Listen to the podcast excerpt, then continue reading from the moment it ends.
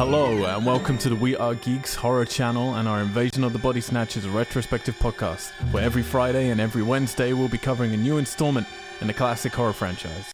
Warning this podcast contains strong language and spoilers throughout. The We Are Geeks podcast series is published by WeAreTessellate.com and is a completely independent podcast. We Are Geeks is not affiliated with any of the rights holders of the films referenced, and no infringement is intended. Geeks! Geeks. Hello and welcome to episode three of the We Are Geeks Invasion of the Body Snatchers retrospective. What do they do? Say snacksters. Snatch, snatch. That's what we are right now.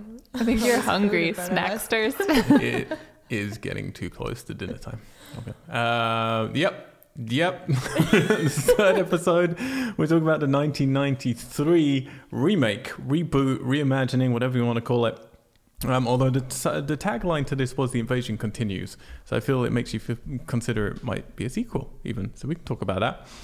Uh, 93 movie directed by Abel Ferrara, um, who went on, well, actually, it just came off the back of Bad Lieutenant. He did The King of New York. He went on to 444 Last Day on Earth.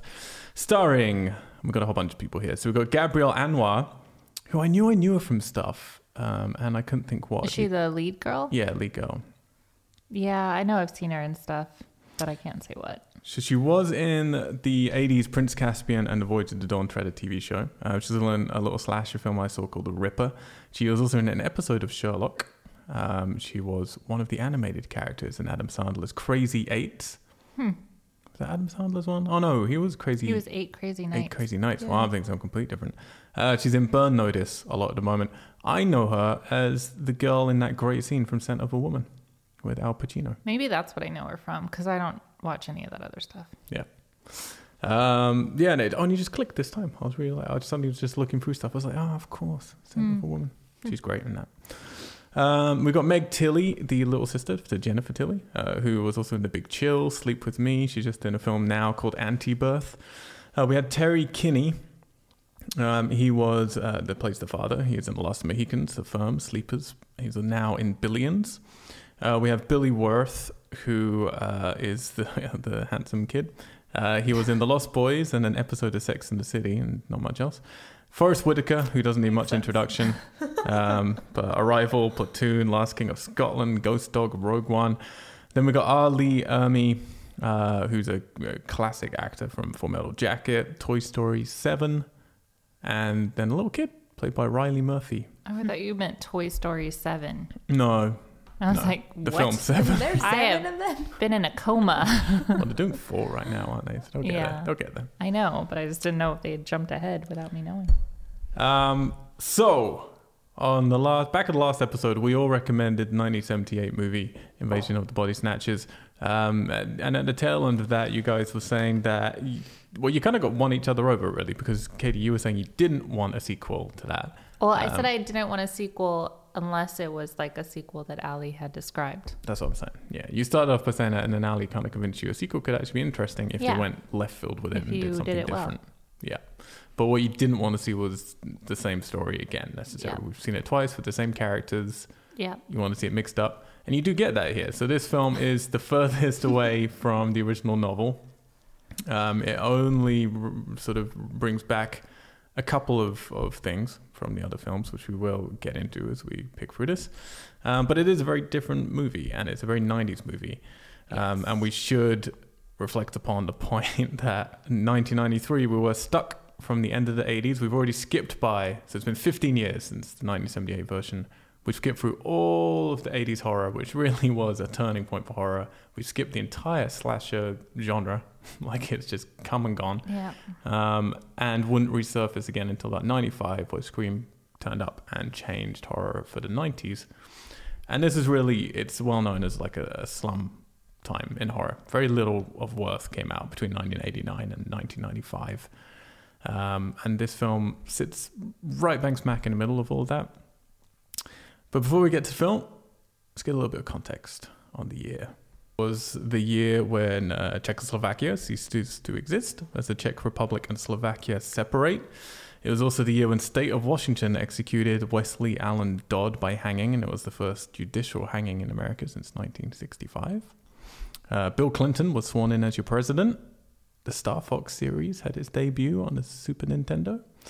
Tennis star Monica Seles was stabbed in the back by an obsessed fan of rival Steffi Graf. And the Mighty Morphin Power Rangers debuted for the very first time on Fox Kids. And Michael Jackson was accused by Evan Chandler of sexually molesting Jordan Chandler, his 13 year old son. Womp womp. Jeez. So we're right, you know, good and bad things. the top 10 films of 1993 at number 10 was The Pelican Brief. At number 9 was Philadelphia. Number Oh. 8 was Sleepless in Seattle. Yeah, Very nice. These are good so far. You Digging enjoying it. This? Number 7 was Cliffhanger. Eh, not bad. Number 6 was Indecent Proposal. Yeah. I used to love that film. Robert Redford. So no having sex on the bed full of money. Yeah. Number 5 was That's The the way. Firm. Remember that time when all the films were getting the Pelican Brief, The Firm, oh yeah, like it was all all that shit. conspiracy theories. Yeah. Uh, number 4 was Schindler's List. Wow. Number three was The Fugitive, another one of those movies. Number two was Mrs. Doubtfire, Yeah. Very nice. and the number one movie of 1993, grossing nearly a billion dollars, Jurassic Park. I would Pretty watch all of those movies. movies Yeah. right now. Well, maybe we can do a 1993 retrospective at some point. That's pretty great. That And would be a fun list, like to do the top ten films of a year. Yeah, we could totally do that. We'll just write Mhm. off the next year. Let's just do that. From Sure. we have a reason to do it for 1993 though, because most importantly, it was also the year that uh, Alison Holland was born. Yeah. How Was was that a boo? No, it's a boop. whoop, whoop. How was the year for you, Ali? Was it a good year? I w- was only alive for 11 days of it. Excellent. Yep. Good. That was great. so, so you avoided most of those things. Adjusted quickly. You just jumped in for the, the Jurassic Park and Power Rangers There you go. and Star Fox. um, okay, so guys, Yeah. You- this film. Tell you so joining that that great list of movies, you just said there were ten, all ten of those movies you'd happily watch again. Sure. Would you would you throw this one in there? No. I would throw it out of something. a lot of things I would throw it out of. So, Ali, as with all these movies, this was your first experience Yep. with Body Snatchers. That is correct. Okay, how were you feeling coming into it? Were you did you have expectations? Were you a bit wary? It's a '90s movie. I didn't really have any expectations other than you saying, I don't think you'll like it more than this one, but maybe you'll like it as much or less than the 50s. And so in my head, I was like, that may as well like it less than the 50s version. The '70s version, you mean? Or the '50s no, version? the 50s. I Oh, think the you said the 50s. 50s. Okay. Um, Watson. What? Your first. Gonna be a Having a I don't want to talk about this movie. Uh, this is your first time. With this film, yes. Yes, yes, yes. And only time, probably. Okay. Spoilers. I'm leaving it very mysterious. I don't know if you've noticed. It's hard to gauge how you felt I about know. this. Um, yes, this was my first time watching this. Um, I didn't. I'm very familiar with the range of '90s films, and I understand that I either really like them or really don't. And I- just sort of from the beginning of this, I was let down. So I didn't. It, like from there on, I wasn't expecting much to get better. Okay. But coming in, you weren't particularly excited. I didn't really know what to expect. Um, honestly, I kind of gauged it to be around this area. I didn't think I was gonna like it. Pretty much. So I've actually watched this a number of times. Um, I saw it because it, it it come out like I saw it after it come out. So yeah, I saw the '70s one in when I was about in '98, that kind of time. So this film had already been out for about four years. Um, so once I realized how much I loved the '70s one, this is naturally the one I went to next. I didn't go back to the '50s one, um, and hadn't until this podcast. Um, and I remember enjoying it. Like I remember initially being disappointed because it certainly wasn't as good a film as the '70s. But as a teenager, you know, just getting into horror for the first time, um, and in that late spat in the '90s, which was a horror time, which I really enjoyed. It was very sanitized horror, but all the I know what you did last summers and Urban Legend and Scream and stuff. Um, I, I, and the faculty was coming out, and that I knew was sort of based on Body Snatchers, though not by name, and that's the next one that we'll be dealing with. So yeah, I went back to this one and got it on VHS and and did watch it a few times. Like I remember there were bits in it that I really liked, bits that I really didn't like, but at its worst, I remember it as being an effective '90s like thriller horror film. I haven't returned to it since goodness, maybe 13, 14 years. It's been a long time since I've seen this movie. I was in my early 20s probably the last time I saw The it. The world has changed. World has you have changed. changed. Tastes may have changed. We'll see. Yes. we'll see. Physically, emotional changes. Um, and at the time when this film came out, it had some great reviews. Um, it was actually shown in competition at Cannes 1993, which is quite a prestigious thing to be in the competition, and it garnered positive reviews from people like Roger Ebert, who considered it a superior film to both of the last iterations, giving it four stars out of four for its psychological realism and social criticism. Quote, as sheer movie making, it is skilled and knowing and deserves the highest praise you can give a horror film. It works. Maybe I should have made movies in the 90s. Because I feel like I could have made this movie. I love how the end of his sentence is like, the highest praise you can give horror film, it works. it's competent, so it's fantastic. It had a beginning and an end.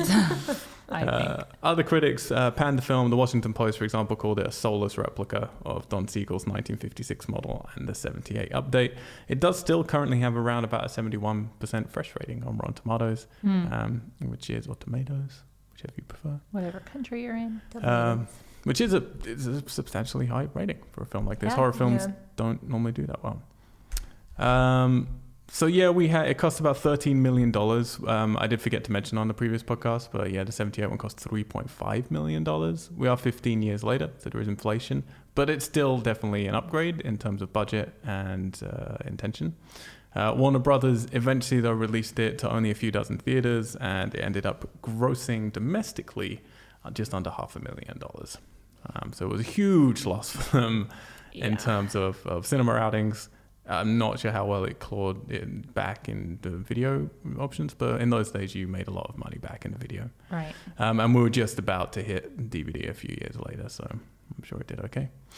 Um, interestingly, the producer of this one, Robert H. Solo, um, was also a producer on the 1978 version, Hmm. Wow. um, which is strange because there aren't many things that tie these two together. Right. But yeah, a lot of a lot of the old versions are kind of shaken off. Um, as we said earlier, this goes veers a long way away from the book. Um, it moves completely out of California um, into an army base. Um, one of the few things that is is brought back is actually the character Jimmy Grimaldi from the 1956 version. Remember him, that little kid? Um, Oh. Oh yeah, Yes. the one who's like, "That's not my mommy." Yep. Right. So he's Yep. actually reimagined as her, her I see. Her brother, little Andy. stepbrother. Um, and they decided to bring back the voiceover um, from the original 956 version as well. Uh, from the 70s version, they bring back the garbage trucks. Yeah. Mhm. And of course, the now staple otherworldly scream and point. Right. Who wants a plot? I'll take a plot. Well, or let's, let's see if you get one. Stephen Malone, an agent from the Environmental Protection Agency, is sent to a military base in Alabama to test possible effects. It's the only way to say that word. it's a great accent. to test possible effects on the surrounding ecological system caused by military actions. With him, he brings his teenage daughter from his first marriage, Marty, his second wife, Carol, and Marty's half brother, Andy. Having run into a threatening MP member at a local gas stop, Marty quickly makes friends with the base commander's daughter, Jen, while Andy struggles to settle in at school, noticing all of the children acting in strangely conformist ways. Both Marty and Andy meet Tim, a helicopter pilot living on the base, who Marty is immediately attracted to. Meanwhile, their father Steve begins to realize something strange is happening on the base, having run in with the medical officer Major Collins, played by Forest Whitaker, claiming people on the base are having mass psychosis. Soldiers pick giant pods from the river near the base at night, and Andy sees his mother disintegrate before his eyes, and re- she's replaced by a cold, naked replica that no one believes him. Until Marty and her father are also nearly replicated the following night, and all hell breaks loose as the entire base begins to hunt them down and the other survivors. In the confusion, Steve is replicated, and Marty and Andy are saved by Captain Hanson Tim, who then manages to get hold of a helicopter gunship just in time to see Marty and Andy taken away by the pod people to a room where the survivors are being systematically duplicated. Tim sneaks in, rescues Marty and Andy, only to discover that the little boy has also been duplicated. They throw his tiny torso from the helicopter, watching him plummet to the earth as he points and screams. Tim destroys the trucks filled with pods with the helicopter's rockets, while Marty confesses her profound hatred in a voiceover narration. While they land on another base, the words of Marty's stepmother earlier said in the film can be heard, um, albeit slowed down, suggesting that the phenomena may have already spread beyond the army base. Where you gonna go? Where you gonna run? Where you gonna hide? Nowhere. because there's no one le- like you left. That's pretty much it. Yep. Pretty simple movie, um, pretty simple plot, which for me is always a benefit with these. I feel the simpler they keep these uh, in terms of just uh, yeah the minutiae of the complexities, the better. What I'm interested in, as I was with the 50s one and the 70s one, are the characters and then how they deal with the psychosis of what's going on around them and yeah the psychological kind of ramifications of that in a sort of small pot boiler Mm-hmm. sort of thing. Um, all right. right from the beginning of this movie, Yes. the previous ones, we started clouds, the first one. Second one, we started off literally on an alien planet with some Yeah. surreal, cool imagery. This one, we start off 90s style. we got some space images, we got some obnoxious music, Yes. and a very long credit It's sequence. very Yeah. long. um, before, yeah, like um, I, I didn't miss anything. Do we? Do, we don't see a spaceship in this, or do we see anything moving? No Just comments. No. like stars and yeah, it's really focused on the replacing of the letters and Yeah. the title body Starts centers because it like they like slowly. replace them, turns black. which was cool at the beginning, and then I it got really boring. you're just like, come on, because it got down to what like the T or something, and you're just like, It was going so slow. it was like they slowed it down there towards the end. So yeah, Um, and then after that, we kick in with what every 90s horror movie started with, which is a shot over woods. Ev- I'm not kidding. Every 90s horror film starts with this same helicopter shot looking down over woods. They're whizzing by fast, and then you pan up and you either see the town or normally you see a car on the lonely road. sure. Um, this one starts exactly the same. And we get a return of the voiceover. Mm-hmm. So, how do you guys feel about just the idea of the voiceover coming back? It was something we all criticized a little bit, the 1956 version, for being a bit too noirish. I don't feel it's noirish here. It's definitely trying to get into a sort of Dearest Diary kind of place. Yeah, I think it had honestly more place here than it had in the 50s one, just simply because you're going from the point of view of a teenager, um, notoriously not the most communicative humans. So you are kind of getting this sort of insight into how she's feeling, even though it's pretty evident on her face because she just seems really grumbly and unhappy with her position in life. Um, and it didn't recur too often. So that I guess made it okay. I don't, I'm not the biggest fan of voiceovers in general, but I understood that at least they didn't get it make it too annoying here, in my opinion. Yeah, Yeah. it definitely served more of a purpose in this one, just because in the 50s version it was just narrating everything that we saw on screen. Right. So if you are just listening to it in the background, then sure, you know what's happening, but everything Yeah. else, it was super unnecessary. At least this is insight into her thoughts. Yeah, that's true. That's Yeah. true. I'm not a fan of voiceover normally, um, unless it's used in the right context, like adaptation or something like that.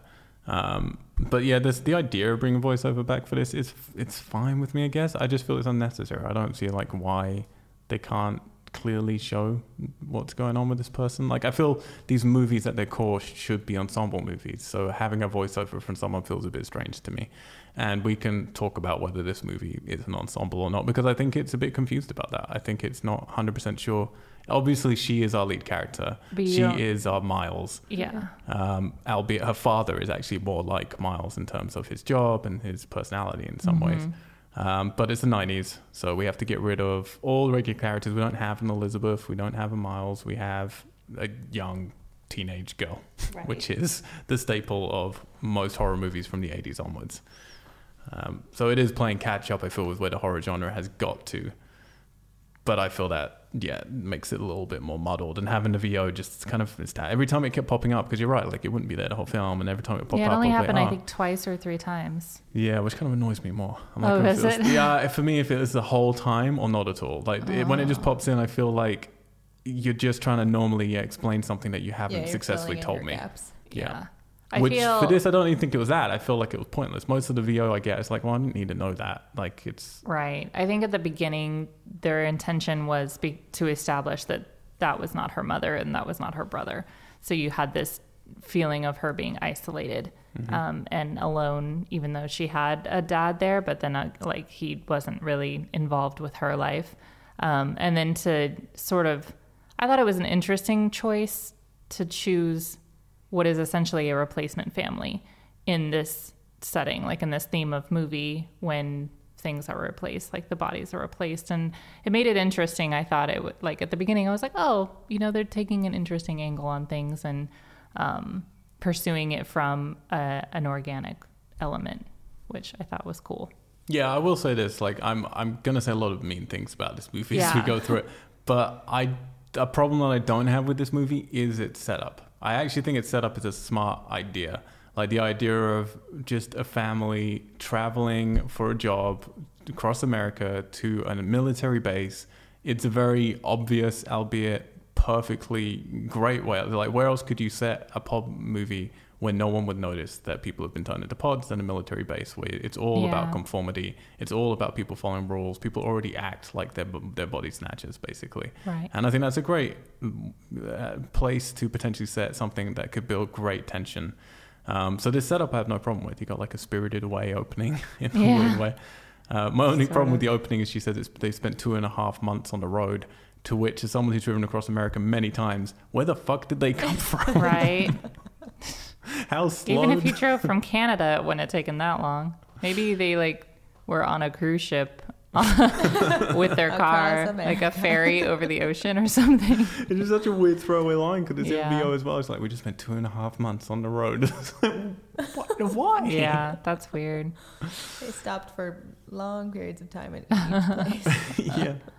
And it really does. It's weird because this movie does start like really like what we would expect from an '80s horror movie, like like a slasher movie. Even you know, you got this family in a car.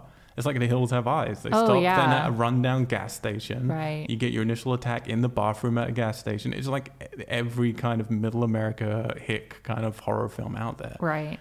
And I, as I mean, I guess speaking of the me as a teenager when I watched this, I was digging that because I was just getting into slasher films. So I was just kind of going, okay, cool. It's not going to be sophisticated, but at mm-hmm. least it's going to be fun and hopefully slick. Right. Um, and that's kind of where my anticipation point was initially. This time, my mind's more just on the bad dialogue and the, the bad acting that's going on. Other than the little kid, who immediately I'm kind of He's Like, just enjoy. great. He's got a little fat round His face. face is so He's puffy. so cute. Like it. his just he has no neck. I know, He just and sits his on mouth top is of so his pouty, jacket. just I like know. he always just has this always just down face. The scene we're gonna get to in a Cute. bit with him in the classroom is just fucking Yeah. brilliant. I love, he's- I love his, his, face, is brilliant. He's just great. Um, so yeah, she gets to the gas station, and we get this uh, MP in the toilet. Who? What does MP stand for? Military personnel, Yeah, I Yeah. guess. I guess. Um, who comes running at her from the from the darkness till he realizes that she shows emotion, and then leaves her alone and wants, wants her that they get you while you sleep. Yeah. So what we can take from this is that yeah, they're entering an environment where it's already happening. Mhm. What I'm interested in, um, none of us really can speak to this now because we're three movies in. So even for you, Ali, you're used to what happens in the body snatcher movies. But if this was your first one, I'm interested how you would take it because it seems to me to very much play off of people now know what to expect from a body snatcher movie. It does seem to kind of like you know where this is all going. We're going to like get you into it quicker by showing you they're Right. arriving while it's already happened, kind of thing. Mm-hmm. Um, which I think is not necessarily the wrong decision for them to take. Yeah, I mean, because then you kind of get. I guess it's more or less like you don't know how far it's expanded. Um, but the thing that threw me, and I guess I understand why he had it, but he had a knife to her throat, not at the beginning, like when he rushed her, but at the, right before she like ran out of the bathroom, he put a knife up to her throat, and it really threw me off. I was like, if you're trying to convince someone, why would you be Then that aggressive? them, It's probably not the best way to make friends, and it just.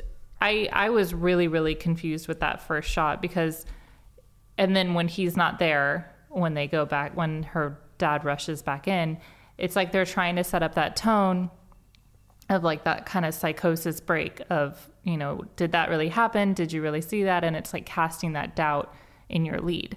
But it to me it just wasn't very effective. It was just a really strange way to try and do that with her. Because you're not looking at this point for her to be a liar or for her to be you know the savior even. Like you don't really have anything with her yet. So it was just to me it was a strange scene and i didn't really understand why he was gone when they got back? Like, did they come and get him that quickly? I think it's just. I think he just ran off. But I think more than anything else, it's just it's a '90s movie, '90s Yeah. horror, They're just trying and you you do you. deliver your spooky scare, and then you disappear into the Yeah. ether.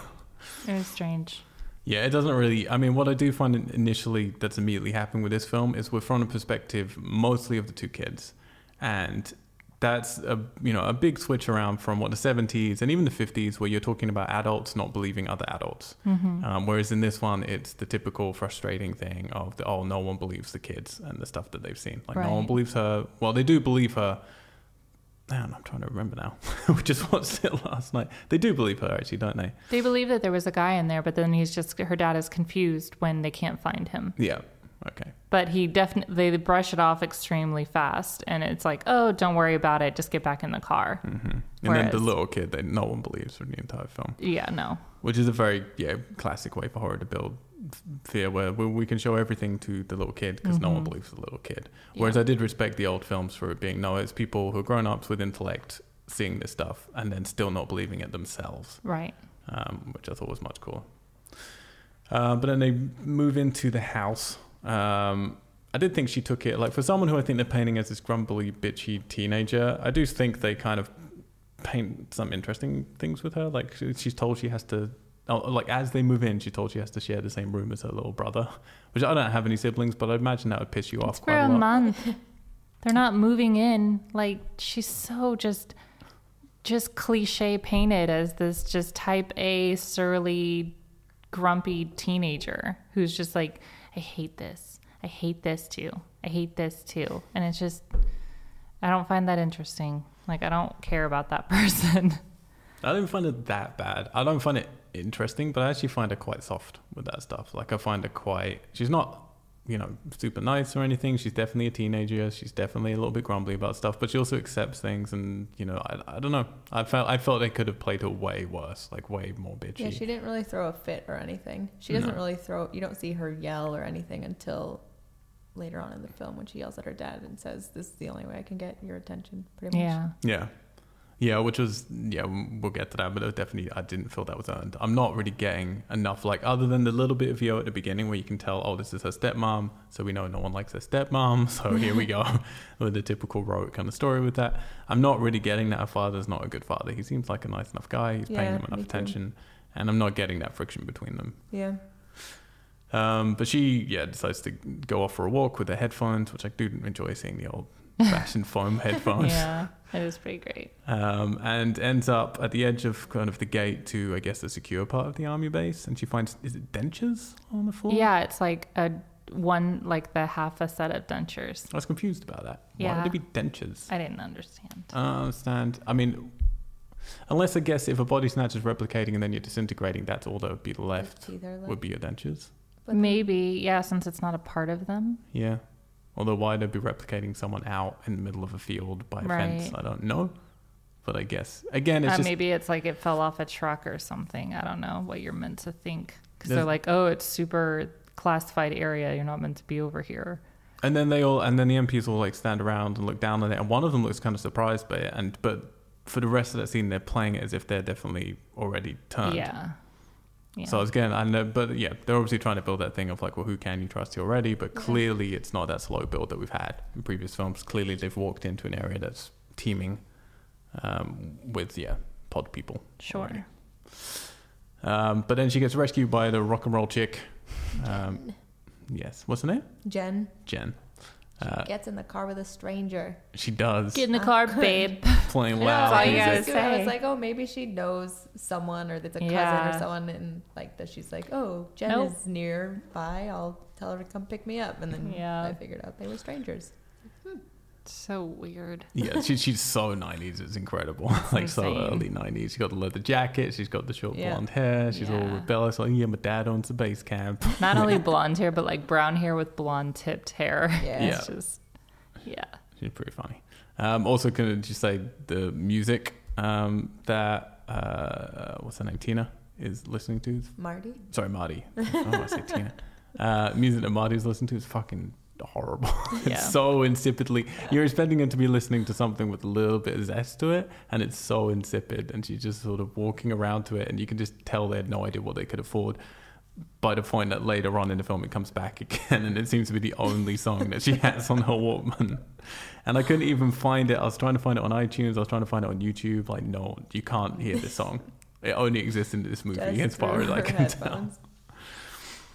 Um, yeah, and then they go back to uh, her friend, her new friend's uh, house, where her sort of layabout, drug-addled, drunk Layabout. mother She's is just lying out. On, yeah, well, it's a type of layabout. Uh, she's asleep with a cigarette in her mouth, and then In they her walk hand. out, and the music and camera like do this weird tilt thing.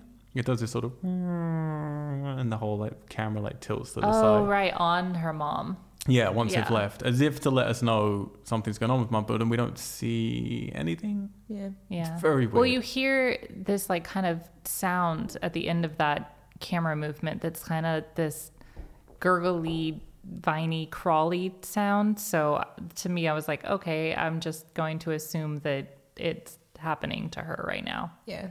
Yeah, but that's what I mean. It's just like there's Yeah. a lot of bits in this film where it's just kind of like you get the idea. Seems to be what they're doing. It's like You've Yeah. seen the other films, you know what's going on. exactly. That's what I'm trying to figure out is if you hadn't seen this, if that would then go over your head and you Right. don't understand and you just think, oh no, she's just a drunk and she's passed out. Right. And then it makes it scary later on. But then many But people like Roger know. Ebert think that's a thing of well, when you come out the second time, you get more out of it because you know what's actually going on. But the problem is, it's like for that to work, there has to be two layers, and there's nothing else happening in this scene. It's just Yeah. it's a nothing scene. Yeah.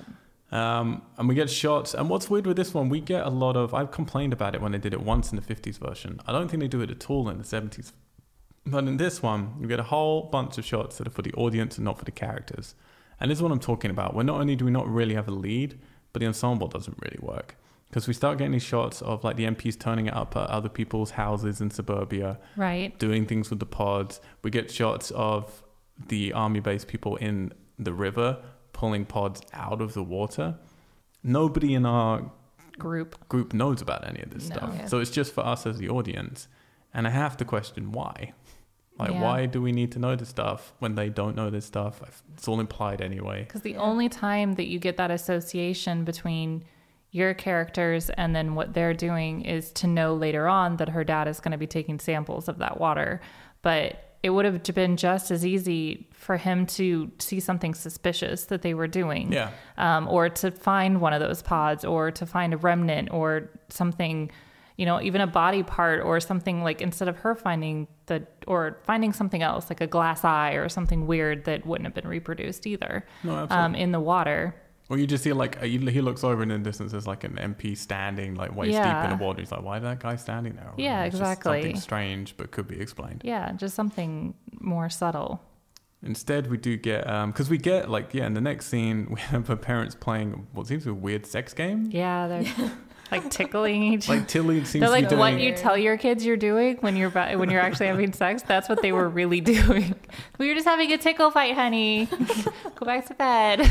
But Tilly seems she starts off the bed like she looks like she's reenacting Evil Dead. It was It's so weird. She, but yeah, she puts on this weird voice and she's like Yeah. slowly crawling towards him with her arms. Well, and she's all like cr- when you first see her, she's all like crouched down, and it's so weird. I was like, what is with these I want to be in the room for the direction of that scene because this stuff can't be easy for actors to do. But they must have had a real point of like, no, this is what me and my wife do. So or it was like it was a weird edit point. That's what I was thinking is that there there was something before that that they were doing, and then the editor was They're just like, like, "Nah, we'll no, it'll be weird and striking if we show up and she's just like already crouched down.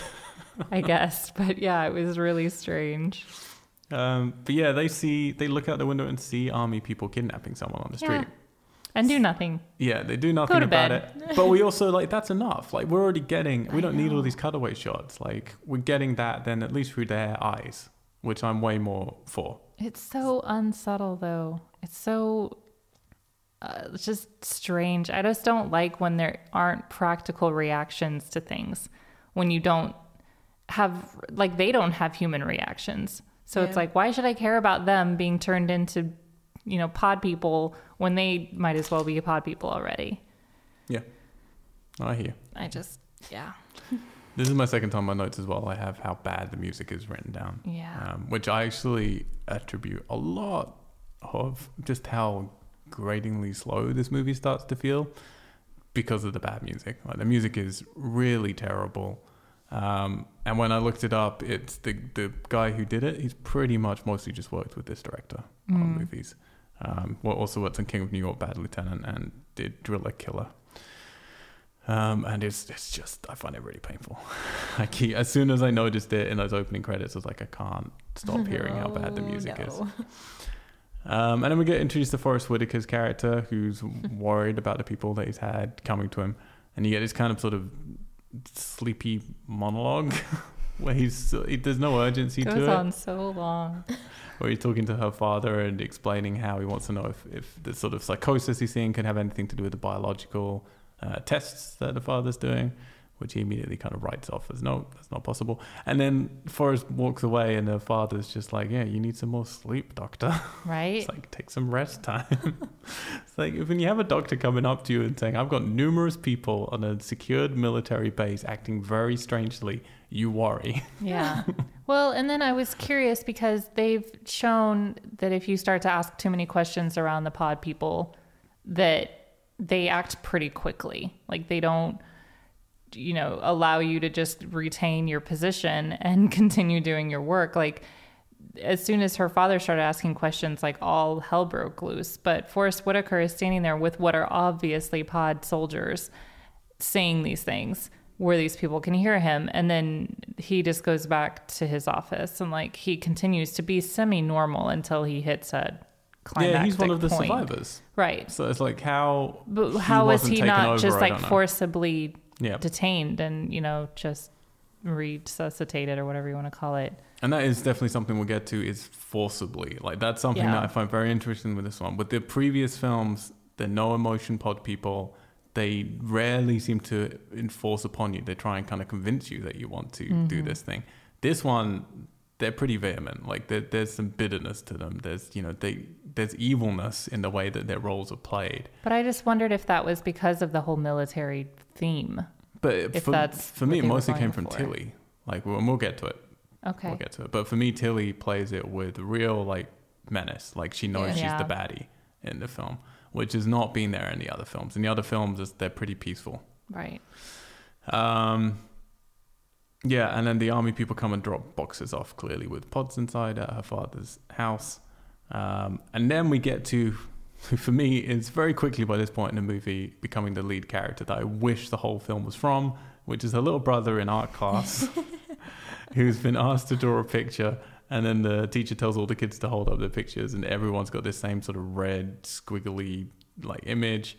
His image is not that far away. I thought his was actually going to be. yeah but he's doing like just like yellows and blues yeah. and Yeah. stuff he's got more technicolor happening but it's the same idea And then you see his face as he He's so gradually cute. looks around. So he gets all confused. the teacher's his staring eyebrows at are just like all over the place. He's just so confused. What's He's brilliant taking is it then like they're all lip. holding up and he just sits back down and his head just sort of hangs low, like oh. Yeah. like a sad puppy. He's like, oh, I did a bad job. It was so- That's well, because the looks. teacher's just looking at him like she just has this like I don't know this weird nose, high like raised eyes look on her face, and he's just His very confused. Painting also was. It looks like what oh, the name of that like psych test to see Oh, like The what do you see? Yeah, yeah, Yeah, yeah, yeah. That's what it looked like because both sides were like mirroring each other. That probably like, says more about pretty- you. Maybe it was a Rorschach test for the viewer. Maybe. Maybe I really like this scene though. I really do. Like I did too. for sure he plays it in a way that makes me smile as much as I feel shivers. But, Yeah, but there's just it has character to it at least. the Like, music is completely overdone in this oh, scene, Oh, yeah. though. I from the very beginning when the teacher's just walking around, being, "Okay, children, almost time, just a few more seconds," and this the music is already at full throttle by this point, and it's just there's no build up, and I think that that it bothers me through the whole film is that it doesn't hold its hand. You know, it it shows you its cards in every scene at the top of the scene. Yeah. And in this movie, you can't do that. Like there has to be a build up, there has to be some expectation and some question. And I just struggled to find it here. Well, then we get um, introduced to well the dump trucks. This is the first time they come Mhm. back Yeah. again, um, and then we get introduced to the lead boy, um, who was played by what did I say? Billy Wirth is his name. Um, and you get this shot of him with the Top Gun glasses, walking with unbelievable swagger as he comes to bring back uh, her kid brother. Well, he even starts in like a topless uh, cargo truck or whatever Yeah, like because he sees her little brother running, Yeah. which is great. This is the best. Her, his little the little boy running is the best So part of this whole film because he's just got all this determination and he's just Like no, this tank is not no. gonna follow me. Where are you going? I'm running away from bad people. It's just so so great. This is one of the, one of the turning points for me of the movie, though, because up until this point, I'm already realized I'm already adjusting my expectations of okay, this isn't the movie I remember it to be, but it's you know it had some money in it. I like the setup. I just don't like the acting. I don't like the directing. Um, they're not doing enough with the characters. But once you introduce what's obviously going to be a sort of romance interest in it, it's like so much is going to come from is there friction there or not? Do you care or not? Like think about what we got with Donald Sutherland and Elizabeth. Like think Yeah. about even in the fifties one, like there's mm-hmm. great friction between your lead characters. I always feel it's easier to do that with grown ups than with teenagers, to be honest, because it's hard not to roll your eyes at because the honest way of romance is in teenage years is eye roll worthy, I guess. so it's hard to play it in a more sophisticated way. But this fucking dude. oh my god. And I kind of I looked at both of you. as soon as he turns out, she opens the door and he doesn't say anything. Nope. He just stares with these dead eyes. he- his like chin is already down, and he's just like smoldering at her, like just staring like over his eyebrows. It's ridiculous. And I just and there's a guy I'm like, well, maybe for the ladies, is this what, what they want? I don't know. I'm already like, I'm giving the lead girl a little bit of more credit because a I knew I'd seen her in something I liked and I couldn't place what it was, and b she's my kind of pretty, so I was mm-hmm. enjoying her. But I was like, maybe the guys for the ladies. so I was kind of looking at you both to see if you were both kind of well. He's obviously stupid, but he's handsome. Right. at least. Yeah, that's really all he had going for him. But then he like has this Tarzan monosyllabic way of talking, and it's just she just is so obvious. Just throws herself at him in this very teenage, superficial sort of way, and to the point that he is so dumb. I don't think he even picked up on it for until she, you know, he's like, "Well, maybe I'll see you around," and she's like, "Where?" and he's just like, "Oh." Oh, I got it. Okay, Oh, yeah. you like me? Oh, okay, okay, yeah. And Just is that like, oh inventive oh my they are? It's like, well, there's a bar called Top Gun. I know. I just seriously. So that's the best they can do. It's unbelievable. Do you want to see how this guy looks now? What's he in now? Because he he Not belongs much. in a CW vampire Oh, werewolf for sure. Yeah, no, He, he, had to really have been in something like that. He showed up and I was like, "This is you know this Dawson's Creek wannabe Yeah. show." This is how he looks now. Oh, You're I don't even want to see this. Because he looks everyone should go on IMDb and just check out his his main photo. Oh my god, Exactly the same look. it's the Just for the salt same. He's just a pepper. bit older and he's got some yeah salt and pepper. You know that he had an agent at one Stubble. point that was like, "Give me that look, but raise one eyebrow," and he's like, "Oh my god, I don't it's think so different." I don't think he can unraise it. I think that's just how he forever came like out. In this movie, his eyebrows were much thicker and they were just set. Like they just hooded over his eyes. It was insane. And this is a guy who looks at himself in the mirror all morning. All the time. Um, Crazy. So yeah, I'm just yeah. This is the point where I'm just like, okay, well, this is just ridiculous, and it's not even just all his fault. It's the editing fault. Like it's just if that shot wasn't going on for four times longer than it needed to be, maybe you could get away with it. And it's just all right. He's some pretty dumb boy, but at least you know you keep the film going or whatever. And it's a '90s movie. Everyone's prettier Right. in '90s movies. Um, and then I'm also confused at that point because I'm just going like, how old is she? Because in this scene, She looks super young. she Yeah. looked really young in this scene. And you're just kind of like, I don't know how I thought appropriate she it is was to like invite to a bar. 16. I thought at one point they mentioned that she was 16. No, so they inv- well, they never say that I noticed, but they do. There's a point where she says, "I'm like wait until I'm 18," Right. Yeah. which to me insinuated she was 17 Okay. because then her father, yeah, later on goes she's underage. Right. Um, Well, 16 is underage. yeah, yeah, no, obviously, but I just mean we definitely know she's not 21. Right. Well, yeah. Um, and yeah, she says wait until I'm 18, so we know she's under younger than 18. But I just, Mhm. I don't know, maybe she was 16, but I feel like she was 17. Yeah. 'Cause I feel it's a hard sell to also to have a 16 year old as your lead character in a horror movie. And there's Mhm. nudity for her. How old is the actress at this point? Um, I don't know. Let me look it up.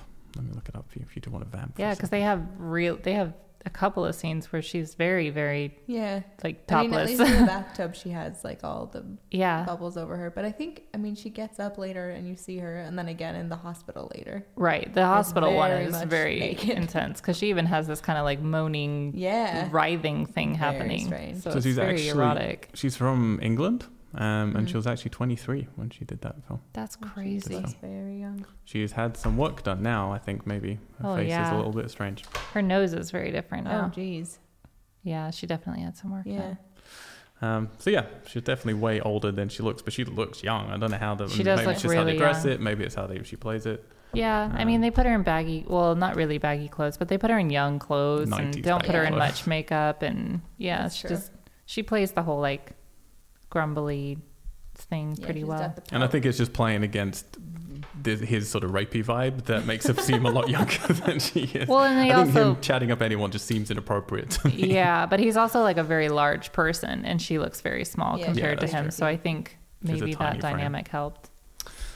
Um, so then, where? Sorry, I've accidentally skipped down a page. Um, so yeah, and the, the army guys come in and drag out their sleeping friend. Well, that's after they Um, go to the bar. So no, no, this she- is before. No, it's Really? when she, they're at the bar that they drag the guy out of the bar.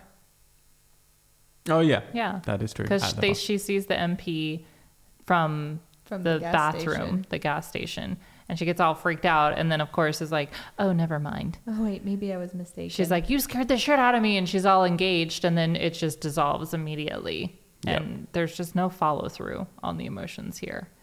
Um, yeah, and then has very stagnant conversation with her eyebrow boyfriend. Yeah, it's like no conversation. The, the, their two friends go to play pool and leave them, Yeah. And me as an audience member, I'm like, oh, I don't want to watch a scene with just the two of them because it's going to be No. really embarrassing. Oh, boy. yeah, and it was. Um, yeah, my notes, I have to admit, get a little sketchy from this point onwards because much like the people in the bar, I start zoning out. Like there's just all these shots of people just blankly looking at walls, Yeah. and it's it, if in the other body snatchers films, I'm not going to give them all the credit. Like they're a bit up and down with how they portrayed people who had turned into pod people. We said in the previous film, Jeffrey was way more rigid, whereas uh, Leonard Nimoy still had some character like baked Right. into him and stuff. In this film, everyone is so clearly a pod person. Like I get they're on a military base, you can buy it a little bit more, but there's no ambiguity here. Yeah. They're just looking at walls. like no one's interacting, no one's doing anything. They're all just sitting and standing in corners as well. No one's talking barely, even unless you're they're addressed directly, and even then, their responses are very dry and don't not very informative. No, and it's not in a scary way. It's in a No. well, can they even be bothered to chase me? If I, Well, they just seem simple. Like Yeah. they look as though they didn't get the the mental intelligence that their predecessors had. They just got your body. which again feels like you're in a hick slasher movie. Yeah. You feel like they've gone to that bar scene where all the locals are there and they're portrayed in this horrible sort of way of just you know Southern America and everyone's Mhm. sitting around and it's it. It just didn't seem like believable to me for it to be a military base with the way that their soldiers were acting. You know, it's just, I don't know. I understand that it's like, oh, there's the one bar on base, but it just, yeah, nothing really seemed right. I think Yeah. they just use the military base as like a cop out of having Yeah. like this will add to our story because people in the military have to act, you know, This the way same and anyway. say yes sir, and everything is very straight and Right. emotional anyway. And they were like, oh yeah, that'll make sense. We can get away with lots of stuff, and then they just use yeah. it. Instead But of, that's like, the thing. I think on paper it. it's a great idea, but then you got to do cool things with it, yeah. and they really don't. They just yeah They sleepwalk just use through it for the Yeah. sake of having tanks and helicopters and Exactly. people who have no emotion Yeah. on their face. And you had the one scene right after this where she's walking home with that guy. What's his name in this movie? I don't Tim. even know. Tim. She, the two of them are walking home, and you. This is your one chance to like them as a couple, and it just falls so hard on its face that I I was grimacing. I was literally just like grimacing into a pillow watching this scene. This It's is just so sad. Yeah, I haven't written. I actually wrote down some dialogue from this because I think this is the worst romance scene coupled with the worst discussion of, of like a dead family member Right. I've ever heard. She had nothing to say. She tells him that her mother's dead. So his literal lines, these are not and this is like literally from verbatim. He says, "You must really miss her. What was your mother like?" She replies with, "You always remember the good things. I miss her." and then it's over. That's it. I know. Oh, Only she pauses for about a minute because God bless her. I do feel she's trying to make it work. I really do. Like he's just kind of like, oh, I got dialogue to talk about emotional things. I Yeah. think he's, he seems excited. I really think she's giving it what she can. I don't think it's her fault. I don't think it's necessarily his fault. He was should never have been cast to begin with. No. But the dialogue and then the direction is just horrible. Awful. Horrible, horrible, horrible. Four sentences to talk about someone dead in your family, and two of them are "You must miss her." I miss her. it's just crazy. Um, and then they flirt and kiss, and we have this unbelievably stupid crane shot. I don't know if you noticed it. That goes from kissing, it moves up above them, the music sort of changes, it pans away as if it's going to reveal something. Nope, it just gets lost. Oh, Completely is lost in right. I do darkness remember that. And woody things, and then it kind of merges into another crane shot, moving for other stuff, and you're like, what am I meant to be looking At At this point, at? you're just like, I don't fucking care. Yeah. You know, it's just so all over the place. It literally feels like the crane operator just got distracted by a fly and just started. it's entirely possible. Entirely possible. Um, but the music's telling us that we should be scared, and then eventually that kind of bleeds away, and then you get a new shot, which is really all we should have cut to, of the army men still pulling pods out of the water, and the pods are making sort of gremlin noises. Yeah, like squeaking and Yeah. yeah, they were, weren't they? That wasn't yeah. just me. Yeah, No, it was like like they're alive in there already. Yeah. as they pull them out of the water, it's like I yeah, and Yeah. clicking and which annoyed me more because I'm like, I'm cool with that if you went with that. If this was going to be a Critters movie but set in the Body Snatchers universe, I'm like, cool, go goofy, go fun, just enjoy, you know, what you could do with this. yeah. But no, it's playing like everything's played so deadpan Right. in this movie. There's no joy coming from anything. There's no one says a joke. There's no Donald Sutherland setting up a joke and then denying it to us. or Goldblum. There's no Oh, Jeff Goldblum man. for sure in this. Aw. What I kept as I was watching this, and uh, that scene especially where it cuts to like where you're just up in the middle of nowhere, and it just to me, it was almost as though it was adapted from a graphic novel because each shot, including the dialogue, it just felt so stagnant, and it felt like I could see the panels in front of me as I was watching this movie, where it was like, meanwhile, dot, dot, dot. And then you're meant to just fill in those little taglines for yourself. And it just, but that is what it felt like. It just felt blocky and chunky and mm-hmm. just like made for 12 year olds, you know, just to follow that basic storyline. Because the, the love story is very pedantic and very immature. Like the story itself is pretty immature, and it's just built on this foundation of just, you know, not things that are that interesting to anyone that's of an age that wants to watch a scary movie. I think that's a disservice to graphic novels. But I agree, yes, but I, I don't. I didn't know how else to to describe it as I was sitting there watching it. I was like, because this just. But it reminds me of maybe not like a great one, like a Mhm. little comic no. book, like a dime comic book or something. Yeah, well, I think that is the problem. Is like the talent isn't there to be as sophisticated as they want to be. So Yeah. it would have been way better if they had just gone with schlocky and Yeah, just gone with Exactly. dumb and fun, which you they totally could have done with a thirteen million dollar budget. yeah, Um, however, there may not be any Jeff Goldblum, but there is our little kid friend, and we get him again as he goes uh, to find his mother decomposing in front of him in Yeah. bed, in a pretty terrifying scene. It's very Yeah. terrifying. For the, the best effects in the whole film, I think Yeah. probably. yeah, definitely. Um, and then what's even weirder about it is we finally get a vaguely affecting scene.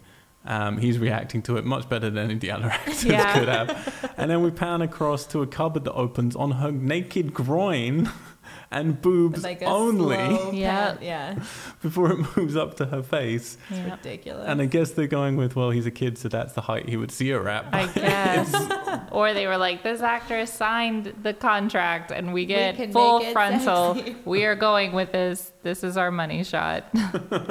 Hold it as long as possible. Uh, and we get yeah revealed uh, for a Meg Tilly that is obviously evil, yeah, Mm-hmm. just permeating evil. There's no candidness. There's no Not even an attempt to be No. like, no, it's okay. yeah, I I was just joking, you know, nothing to try and dissuade him.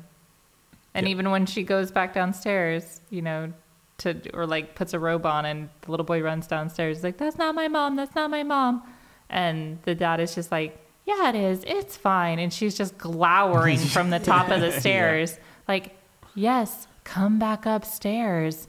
And she's completely different than the the character that she was before. But of course the husband does not even recognize this Yeah, I can't fathom in this film that the husband doesn't see it. We don't get any scenes to convince us that she's ever pretending to be No. different from a pod person. yeah And considering the only other scenes they really showed of her is, yeah, her pretending to be something from the Evil Dead for a little weird sex party.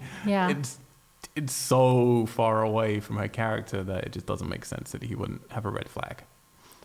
Um, yeah, so then we get the morning where I love the again the little kid, the star in this scene as they go to him. Do you want to go back to daycare or do you want to stay with I mommy? know And his look on his Like, face, oh, I know. No. and his reply is just, "She's mom, my mommy." My He's like, mom's "My mom's dead. dead. and she doesn't say anything. No one Yeah, says just- anything. Yeah, she just watches him. well, and even when she's putting stuff down on the breakfast table, she's like chucking silverware on the table, and the dad's just like, "Do do do, Yeah. nothing amiss." It's just what? Which confused the fuck out of me because he's her half brother, isn't it? So that is Yeah. actually his mom. Yeah, Which, like, there's your chance to potentially have a scene that works because you can be saying she's not my mommy, and the father's just taking it as, oh, he's not accepting his stepmother. yeah, But no, they give the That's wrong his back mo- yeah. history to the Right. entire family, yeah. and it doesn't work at all. Instead, you're Yeah. like, well, if that's actually his mom, and then you got a six year old kid saying that's not my mom, that should raise again, you alarm. worry about yeah, My Right. mom's dead. yeah. Over and over and over again. As she just stands there and doesn't say anything and just like she has this like ki- she does smile a little bit in like a very creepy tiny Yeah. smirk. Yes. Um, then we get a really dumb scene where some toxic canisters topple onto an army dude. Yep. Um, Be careful. Those are With, really big skulls bad. painted on And they're them. like to- they're like just teetering on the edge of this crane, and they're like, huh, huh. Uh, and the father, yeah, gets to see that the leg doesn't look normal, still doesn't really do anything about it. It's all kind of pointless. All this stuff with the father apparently putting it together because he doesn't put it together until they nearly turn into them themselves. And I feel Right. you didn't need anything else then because he had no kind of clue. He just had to put more water in mason jars. the props in this, can we talk about those? They were like awful Yes. through this whole thing. It looked as though they spent most of their budget on renting a military base. The garbage trucks weren't even garbage trucks most of the time. They were just the army trucks that they took the tarps off the back of them. He's literally in the water in normal clothes. Not ever once is he wearing like he wears a hazmat suit in that one scene where the canisters fall. Yep. And it's just and he was standing in that water that's meant to be the same water that burns that guy's leg and he was in jeans, Yeah. which it did not burn him. I'm just I didn't it's just, oh, It is really good writing that's I going on right here. Yeah, But again, just for a scene that doesn't even need to be there. I know. Like it's such a dumb scene. You think you'd be embarrassed of it and just be, can we cut this one? Oh no, it's too integral to the story. Nope. Well, it's Doesn't the only matter. reason it it, matters is because yeah. he takes a little bit from the the suit later of Okay. that guy of the leg part, and then he you Yeah, know see finds out that it's not normal. someone. He's like, I'll send it to you. Yeah. I don't know. Yeah, but Some it's not- person it we don't know. Go, yeah, but it doesn't Yeah. even go anywhere. We don't know who that No. person He is. doesn't. He doesn't. It's not like he figures it out before they nearly turn him into one, and there's No. just in your face proof of what's going on. It's like it's not even necessary. Yeah. Yeah. Um, This is fun. yeah. Um, we do get, however, the only for me arty shot in the whole movie, which is when the kids thing, well, not the kids, the two girls go to talk to um, her friend's mother, Oh, right. Jen's mother, um, who again Jen just seemed to disappear for most of this movie. Yeah. Um, but they turn up and you get uh, the the mother opens the door. It's kind of cutting her face in half, and we got um, our lead character's face Marti. cut in half as well. And there are actually a couple of nice shots. I got to give this film credit. But so weird in itself. The shot itself is really cool, but you can tell that the person was like, "This will be a cool shot." What are they gonna say? Oh, just have them stare awkwardly at each other for about thirty seconds while people appreciate my arty shot because that is what they do. The mom literally is like, "Yes," and she's like, "Hi," and that's it. Yep. They then stare and look at each other awkwardly for about fifteen seconds. Well, and then it's even worse for me because then they go. She goes inside and talks to her friend, and Jen. They look down, and Jen's like, "Where are you going, mom?" And she's going off with all these other women, and she says, "Oh, we're just going to go and play bridge." And she turns to, to Marti and Dun, goes, dun, dun. "She doesn't even know how to play bridge." Other than it's just being awful, Right. the thing that bothers me about it is that it insinuates that the pod people no longer retain the memories of the people that they take over. Because as the pod person, you wouldn't say something That wasn't That wasn't that wasn't who that person Yeah. was. You'd just be, oh, I'm just going to a meeting for this, or I'm just going to whatever. You wouldn't make up something as a pod Right, person. Yeah, she's no longer an alcoholic because she Yep. makes her drink the glass. and just she's drinking like, water. It's water. She's like, I know it's water. There's never water It's in this glass. But that for me just completely rewrites the history of the pod uh, Yeah. to the way that I feel this film is doing, where it's just like, well, it's whatever we can be serviced from where the mindset now is of horror in the early 90s. Mm-hmm. Of it's just like we need this creepy moment of, oh my God, she doesn't even play bridge. It's like, yeah, but that doesn't make any sense with everything that we already know Yeah. about the body snatchers. Um, so yeah, we're definitely getting a different version here, and I'm open to that if they do it well. If they want to show a version where yeah, they're taking back some of the things they told us before, it's not a sequel. So if they want it to be, they're actually wipe out all memories and they just become a clone version, and they want Mhm. them to be more evil and they want them to be more vacant. Her mom didn't That's seem fine. evil though. Nope. Mom seemed She fine. seemed kind of Just gonna like, play spooky. cards. It'd be weirder if her mom was like trying to keep her in the house and thereby you then understand why Jen isn't in a good next chunk of this film. Mm-hmm. Because then you'd have reason to believe that maybe she's been turned or not turned. Like if it had been something where her mom wasn't going out, her mom was like making dinner and Jen was like, she never makes dinner. Like we never eat dinner together. And she's like, okay, honey, well, make sure like all making up all these reasons why she had to stay home instead of Mhm. the mom just leaving because it just doesn't that doesn't point me in any direction of like what the motive is of these creatures Yep. at all I Yeah. agree. which is I agree. um, and then, yeah, when she's back at home with her kid brother, he tells her that it happens when you sleep, um, just so we can get a second iteration of the Mhm. classic line. Um, and the stepmom here is really fucking just obviously evil and abrupt to him. She just snaps at him and tells him to go to sleep. And right there's no subtlety in this movie. There's a lot of people in this movie just saying, just fucking go to sleep. we, it'll just make our lives a lot easier. There's no just like Leonard Nimoy in the 1st one where he's Mhm. like, you guys should get some rest. You must be tired. you look really tired It's like, no, just go to sleep. yeah well and then even Marti because she found the little boy come running out of the house when she got back from the bar Yeah. He came running out, screaming things like, My mommy's dead. That's not my mommy. Her, like, she's been exposed to several iterations of possibility of weird happenings. She's known this kid for a long time, knows how much he is into, like, loves his mom. And then for this to be the sudden reversal of his character, and she's just totally like, Sure, you'll be fine. I have to go take a bath. Yeah. Like, I'll leave you with the creepy woman who is obviously Not your mom. you know, changed since last night. And it just, yeah. Like, So then we do get a bath scene, which at first I thought, oh, are they going to go Nightmare on Elm Street? No. Yeah. Are we going to get a between the legs pod Yeah. turn up and try and get her? Um, but no, we get something which is is it's it's kind of cool, and all sort of happens at the same time. You get the father; he's falling asleep and starting to be cloned underneath the bed, and you get her going to sleep in the bath, and we have the pod is up uh, in the, the eaves, I guess. right, like in, above in the ceiling, Yeah. essentially. While she's listening to the same song she was listening to earlier, because that's all she has. Um, yeah, and I will say I do like the reverse effects they do on the tentacles in this movie. The little sort of tendrils that wrap in people's faces and go Just up their remind me of spaghetti. the whole time I was like, spaghetti getting you.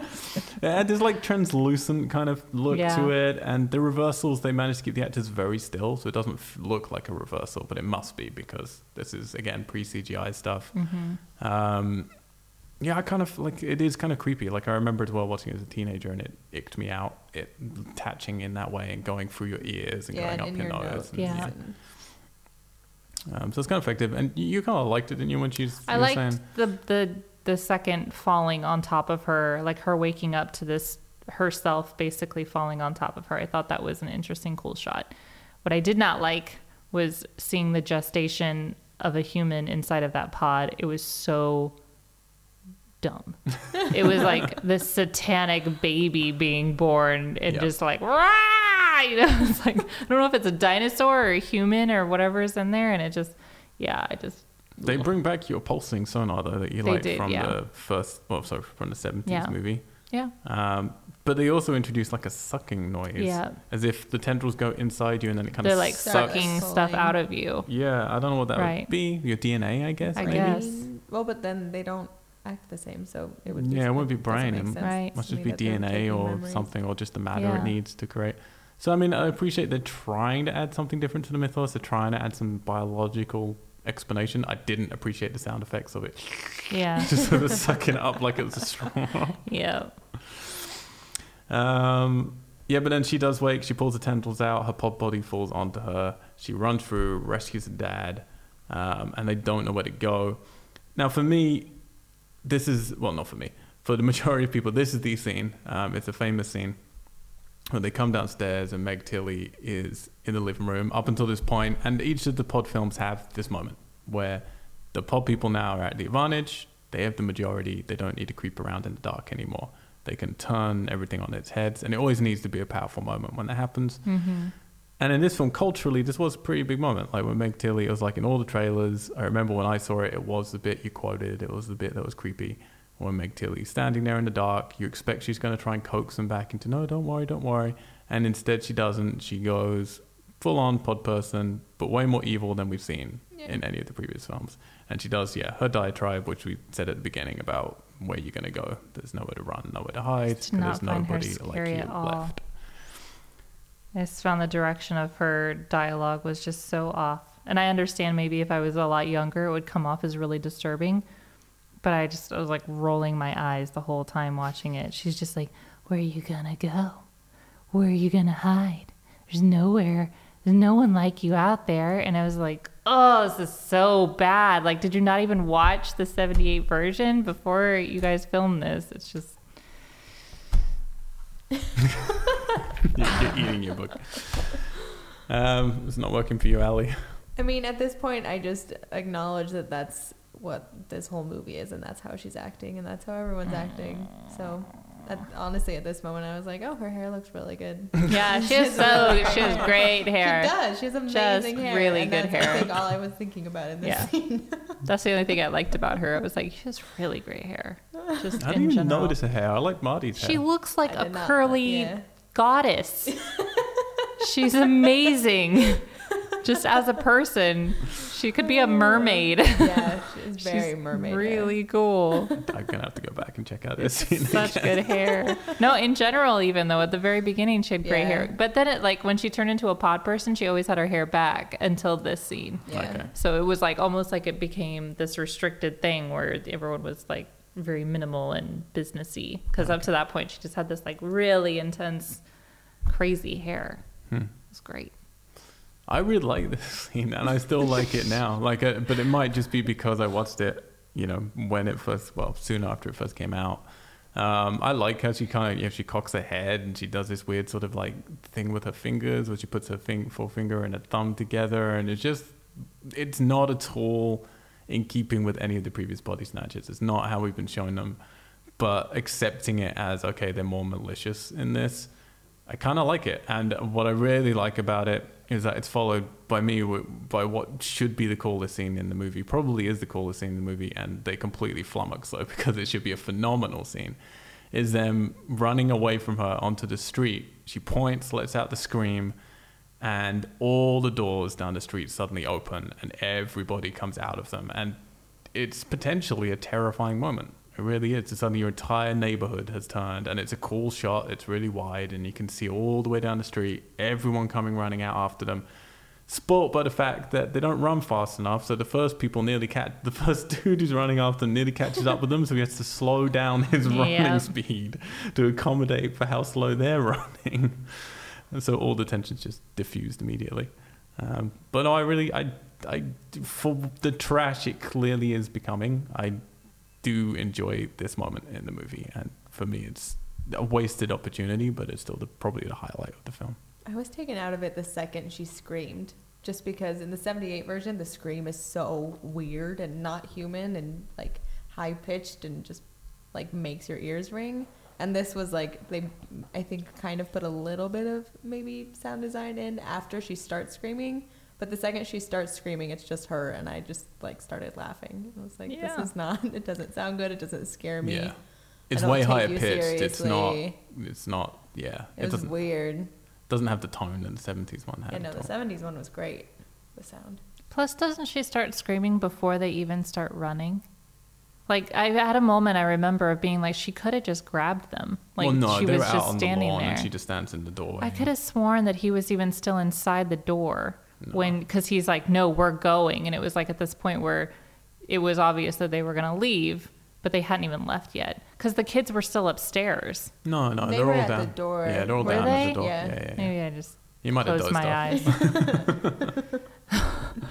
But what I, this is what I mean. Though, what I do like with this is then they run away and they meet up with the resistance that's already happening. There are people already fighting back, and they're on a military base that are shooting guns, and it's immediately a very different feel from any of the other. Do we pop- ever see those people No. again? But this is the thing: is like No. there's so much potential. Who are those here. guys? Nobody knows. Just keep running. But it's like I, it made me want to see like. Have you seen Thirty Days of Night? Yeah. Have you seen Thirty Days of Night? No. So it's like this vampire movie with Josh Hartnett, who we're going to be talking about on the next podcast, uh, set up in the North Pole. Is it North Pole or up in Somewhere. somewhere, Somewhere very far, cold. far north, where you know when it's a certain time of year, it's night for thirty days, All the basically. Yeah. Um, so for vampires, they all go there for a vacation, and that was where the idea comes from. But it's really nasty. Like it's based on a very horrible, very violent comic book, um, and it's a cool film. It's not perfect, but it's a cool film. But it's that kind of feel of you're stuck in this community, and as the pieces you start to realize, oh, there's vampires everywhere, and that you need like this resistance to kind of fight against them, and people banding together. And that's what this could have been. Like this is a moment you're like, oh, cool, it's going to take a cool turn. They're going to meet up with other people. They're on a military base. They'll band together. It'll become like a Dawn of the Dead, Thirty Days a Night sort of film. Nope, none of that at all. Bloop. They're gone. They just sort of disappear. We yeah, from here the film just gets worse for me. We cut to Tim so waking up because of all the noise. Oh my god. What's Just yelling going for his friend. Those are It's like, gunshots. Arnie, Arnie, Thank you. Arnie, Arnie. What are you doing, Arnie? Just- He's not asleep. And we have the worst, honestly, I think the worst shot and edited fisticuffs scene I've ever seen where he fights his friends who are just like, just go back to sleep. Did no, I just, tell you to go back I to sleep? I told you. It'll be so much easier if you just go to sleep. And then it, you can't even see what happens. They just like cut all around it. It's Yeah, horrible. they're just like flying arms and and then you guys pointed out his, uh, so her father then so breaks a window. I mean, at least it's getting funny now. He breaks a window, climbs in, and then closes it behind him. no. So yeah, but no, he breaks it, unlocks it, climbs through it, and then pulls the deck down. from the top, as So if the the, whole entire time were open the whole time. It was open. So there was literally like two layers of the window, and then he broke the you know the temp layer or whatever, and then they- just pulled the actual la- window down. I was like, what the? F-? Ali and I were both like, what just happened? When again, you don't even need to show that. I know. You can just show him in the. the room. only reason I could think for showing that was they were trying to do an homage to the whole like in all the other Breaking ones. the window the and- lead guy has broken the window and like had to sneak back into the laboratory. But then laboratory. just get in and keep walking. Yeah, Or but this cut, I cut know. that part right. Plus, he's not shuts our it. lead guy. I don't but know who a is. like the scientist the- guy. yeah. But it's, I always don't know does. who we're meant to be following. That's the problem. know. Like, I, the only person I care about is the little kid, I know. and everybody else is. I don't know what's And going on. And then we on. lose him, and when he when we didn't find him, I was like, God no! It's like he's the, where did he go? He's the only one. I don't that care, about these people I'm with. And then the screenwriter seemed to remember that they'd written Forest Whitaker in at some Yeah. point, so they come back. So we cut back to him. and you get this unbelievably protracted scene long. that just goes on and on and on and on as he's basically has a standoff Popping pills. with yeah like R. Lee Ermey. Yeah. They like, you would have a heart attack. They have R. Lee Ermey in this fucking film, and they give him like Yeah. two scenes. They're both really bad. it's just embarrassing, and he he then just ends up shooting himself, um, and then yeah they try to drive out, and he tells her not to show any emotion. And clearly, we've just missed that scene where somehow he changed. And again, it's it's like you were talking about Ali, and like it's just random how quickly this stuff happens. now. Yeah, they decide. Oh no, right now it'll happen in Mm-hmm. Yeah. 30 seconds, and then he's a pod person. He just becomes a pod person in the blink Yeah. of an eye. This, Um, sorry. no, Right before when he shoots himself, that was earlier. I was making note that there were two things, two good things I had to say about this, and then one of them ended up not actually happening. But I thought it was going there. But the first thing. so there's one good thing So in there's this one movie. good thing, but we're almost at the second part, so I'll comment on that as well. The first good thing that I was like, oh, okay, well, I'm I'm glad they did that. I'm glad they acknowledged that, and it was bold of them, I guess, was acknowledging suicide. Because when you think about it, that is something that's like, well, no, if you're gonna take over me, I'd rather just kill myself and Yeah. not even be a part of this. That's So true. Has like, anyone done that okay. in the previous films? No. No. And that's why when they did it, I was like, oh, I don't know why I didn't even think about that, but of course that makes sense, and I'm glad they did that. And particularly on So the military base, it seems. Right. I don't think that we really had access to like guns or really because the only axe that he had in the last one, he throws it away Mm-hmm. after he destroys the greenhouse or whatever. He does right away. So we don't really have weapons Yeah. in the ones up to this. Whereas in There's this one, plenty of drugs you in have the all of the one. weapons. And they take five pills. They're like, no, we gotta stay awake. Oh yeah. What's the dosage? Take five of them. Yeah, just take. It was like, Speed yeah. How many should we take? One. Okay. Take five. that doesn't seem safe. Like, you just maybe cut to them three or OD'd on the two. floor the Right. next morning. I was fully expecting Forest Whitaker to have a heart attack after all that He, speedy was he popping. just was like from the Oh, bottle, just ridiculous. like tossing him in his mouth, and you Yeah. would hear the crunching, even And when you the- weren't in the room with him. That Right. the sound and it's the you fact that he's doing it while talking to them as if, even though we're having this terrifying exchange, I might fall asleep at any second. Yeah. So I should probably keep popping more pills. it's fucking ridiculous. yeah. I will say to what you were just saying is, you know, it's true. Like we're now in a military base with guns and stuff. It's way more interesting for me when it's just regular people Uh-huh. and there aren't weapons like this. And it's what I keep saying. I feel the same way here. It's like, well, if you're gonna do it in a base with guns, you're gonna have to have fun with it because then it's gonna have to be an action movie. Like it has to be. The most fun that they have with it is the whole like when she was playing 10 questions or whatever, or never have I ever with Yeah. that Oh, guy. God. And then she's It like, I've never shot two anyone. And he's like, pulls his finger down. She's like, really? And then it becomes this thing. Yeah. Quit. And you can almost hear like the helicopters like in his brain. And I'm just like, They just stare at each ah. other and start making out. Yeah. yeah. Which that was of the three that we've seen so far the most like erotic kiss scene that we've Oh, seen. it was so sloppy. It was super Ugh. sloppy. They were trying to make it more, you know, Or what Sexy or turns on a girl more than knowing a guy shot someone? you know. or is gonna What lick the whole side of your face while making out with him. Um, but yeah, but then you get like the controversial, that's not my dad, shoot him, shoot him. And so it like pinpoints him into this corner of being like, not again. This is just like, wait. um, but then she ends up shooting him and then, you know, is, you know, whatever the word is, like, I can't think of the word. Re, re fulfilled and knowing that it wasn't actually her dad. right, right, right, right. So So, this yeah. is my second point. Is I was thinking that it was her dad, and he was like trying to Yeah. keep us cool and be like, "I need you to relax and believe me." And I was like, "That'll be so fucked up and cool if it's actually Yeah. her dad and she kills him."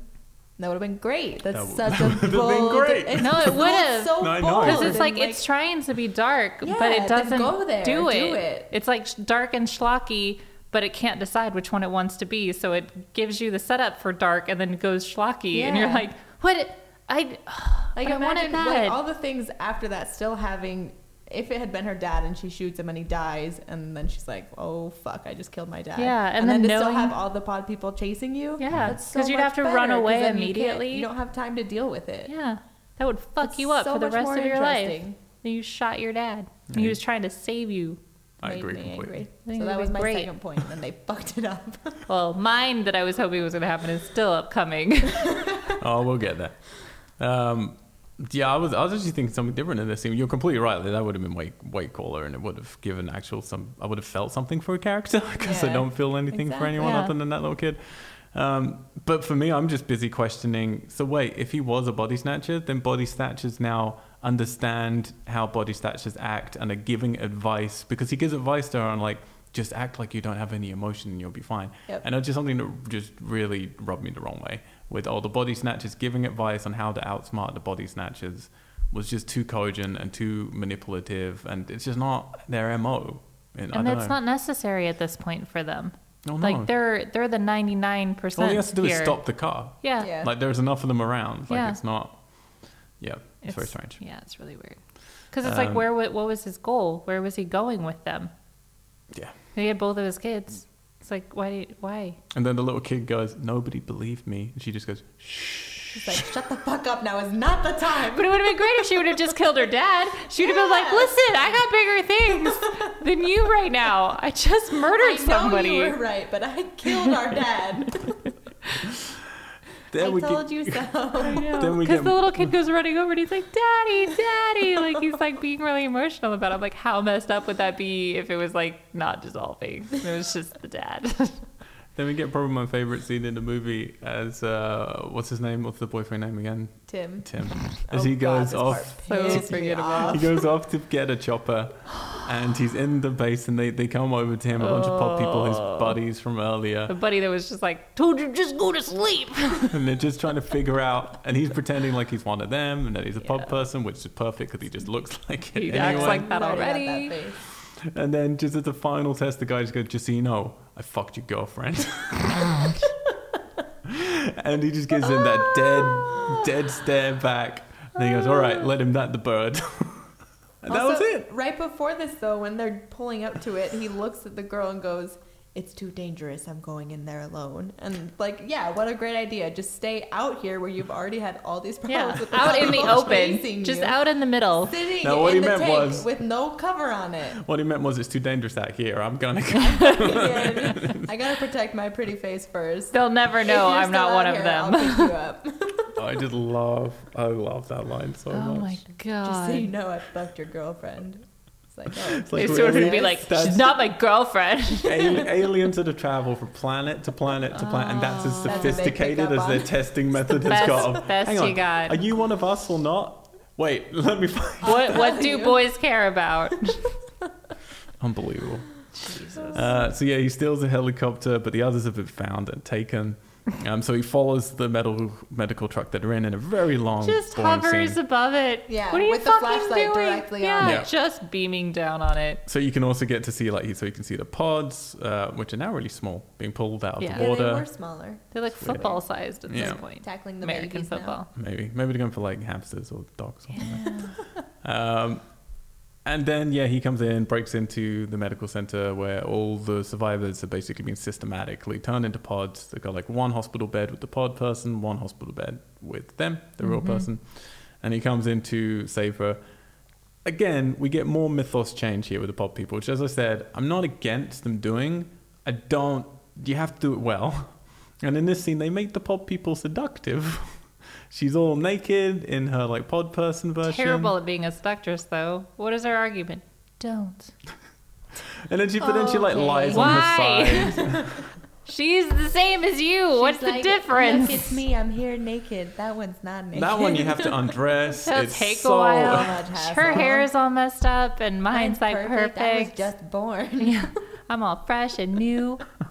She's a virgin. I'm a Look how virgin. I understand, but like I'm better. And he okay? seems to consider it for a second He as does. well. So weird. Although it's very hard to know what You he's can't thinking. see behind anything in his dead, face. dead Always eyes. this. just the dead face. Uh, so yeah, he rescues her. Uh, they have a protracted, way too long shot of the naked version rising as well. I think just so Oh, they can so get weird. get as many boob shots as possible. Because the whole Mhm. movie, when you're watching a horror movie, you always I'm always interested anyway. Is the lead actress did she sign up for nudity or not? And with her, they hold it back. There's the bit in the bath where you see a tiny glimpse of nipple, but you feel, oh, that was an editing mistake kind of Yeah. thing. Like she didn't realize. Then you get to this scene, she's like, like full on. Yeah. she's full on naked, just Yeah. writhing around. You're like, all right. Yep. So you kind of admired him at least for saving it for the scene that needed it, and not just doing it in a regular horror way. Like Yeah. Needed nudity, sure. It didn't need. it didn't need to be on her Or writhing quite as long at the end. They tried like it was so sexual. I was like, this is weird. Yeah. This doesn't fit. Yeah. and was he was he thinking like is she, is she thinking he's going to commit? Oh, I'm just gonna I'll do do me seduce now him. in the medical tent? Oh. Do me now. Or They won't know. Um, yep. So they walk outside pretending uh, trucks are sent off to different parts of America. Really, really bad scene for R. Lee Ermey again, who's just going like San Francisco, Alabama, like all the Yeah. different places the trucks are going to. Or bliss. Again, it was something I don't. Maybe it was there in the other ones, but it meant to be this sort of sentient hive mentality. Yeah. And I appreciate with any hive mentality, there's a leader like a queen bee or whatever. Uh, with this one, you definitely have leaders in the different groups. Like you definitely have, they're always following one person. Each little group of pod people Mhm. following one person, which to me doesn't really work with what pod people are meant to be. I feel they should all be, no one's ruling over them. Yeah. But that might be a general Well, and then like I the have. civilian pod people don't really interact with the army pod people. Like the army regime seems to still exist pretty much as normal, whereas the civilians don't really play a role anymore, which is counteractive to what we've seen so far in the others. Like it kind of, like you were saying, becomes the sort of hive and everyone joins rank. And you don't really see that. Like the civilians sort of just stay in the civilian quarters Yeah, that's true. is weird. Um, and then they bump back into Jen, who I suddenly realized, oh, where's she been for the whole? I was literally just thinking, hang on, wasn't there another character in this Yeah. film? And they bump into her. She tries to test them.